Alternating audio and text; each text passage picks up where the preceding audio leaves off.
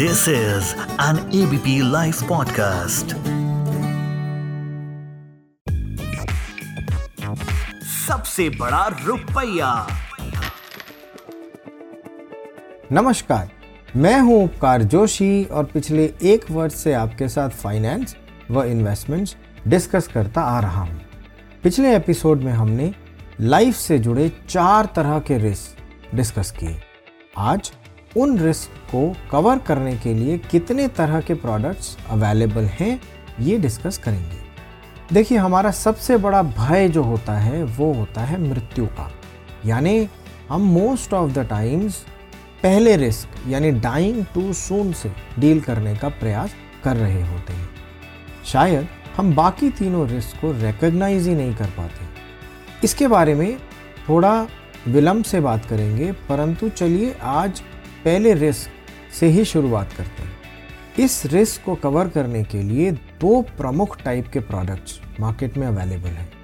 इनमें पहला है टर्म प्लान टर्म प्लान वो प्लान है जिसमें आप इंश्योरेंस कंपनी को एक छोटा सा प्रीमियम देते हैं और बदले में इंश्योरेंस कंपनी ये वायदा करती है कि अकस्मात निधन होने की परिस्थिति में नॉमिनी को वादा अनुसार इंश्योरेंस की रकम दा दे दी जाएगी। इसमें जानने और ध्यान देने योग्य बात यह है कि टर्म प्लान का प्रीमियम बहुत कम होता है और अगर इंश्योर्ड व्यक्ति जितने पीरियड यानी कि टर्म की पॉलिसी है, उस पीरियड को सरवाइव कर जाता है, यानी उस पीरियड के बाद भी जीवित है तो उस व्यक्ति को कोई भी रकम नहीं मिलती। यानी जो प्रीमियम दिया गया था वो सिर्फ़ एक्सपेंस की तरह ट्रीट किया जाएगा।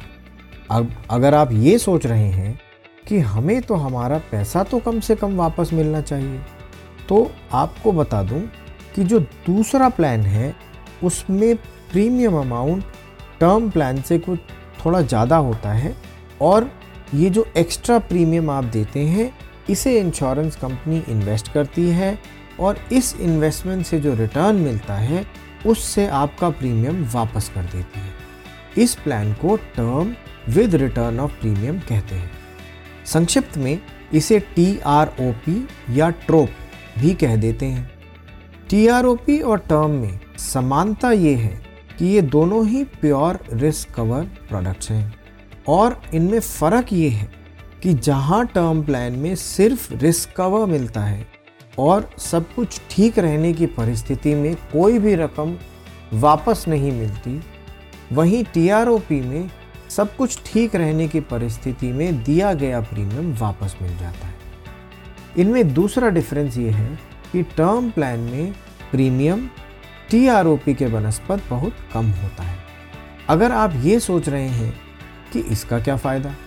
हमसे एक्स्ट्रा अमाउंट लेकर उसको इन्वेस्ट कर दिया और मेचोरिटी पर हमारा ही पैसा हमने वापस कर दिया।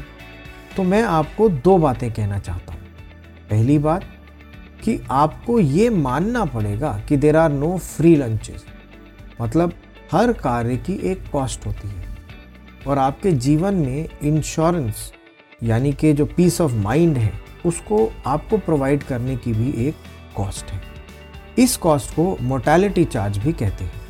इसके अलावा आपकी पॉलिसी को एडमिनिस्टर करना व सर्विस करना भी जोड़ लीजिए। तो mortality charges, administrative charges, service charges plus कुछ मार्केटिंग एक्सपेंसेस जोड़ लीजिए। ये सब तो एक बेसिक पॉलिसी में हमेशा ही रहेंगी। अब अगर आपको मेचोरिटी के वक्त अपना दिया प्रीमियम भी वापस चाहिए तो आपकी इंश्योरेंस कंपनी को इन्वेस्टमेंट करनी पड़ेगी।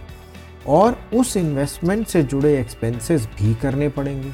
जैसे कि एक फंड मैनेजमेंट टीम को हायर करना, व इस टीम के डायरेक्ट व इनडायरेक्ट एक्सपेंसेस का वहन करना इत्यादि। तब कहीं जाकर आपका प्रीमियम वापस हो पाएगा। दूसरी बात मैं ये कहना चाहता हूँ कि अगर आपको अपने दिए प्रीमियम पर ज़्यादा रिटर्न या इनकम भी चाहिए तो वैसे प्रोडक्ट्स भी अवेलेबल हैं। परंतु आज यहीं विराम लेंगे। और बाकी प्रोडक्ट्स अगले एपिसोड में डिस्कस करेंगे। तब तक आप सभी अपना खूब ध्यान रखें सभी को उपकार जोशी का प्यार भरा नमस्कार। सबसे बड़ा रुपया। फ़िज़िकल डिस्टेंसिंग के टाइम पे न्यूज़ डिस्टेंसिंग मत करो। डाउनलोड करो एबीपी लाइव ऐप और जानते रहो।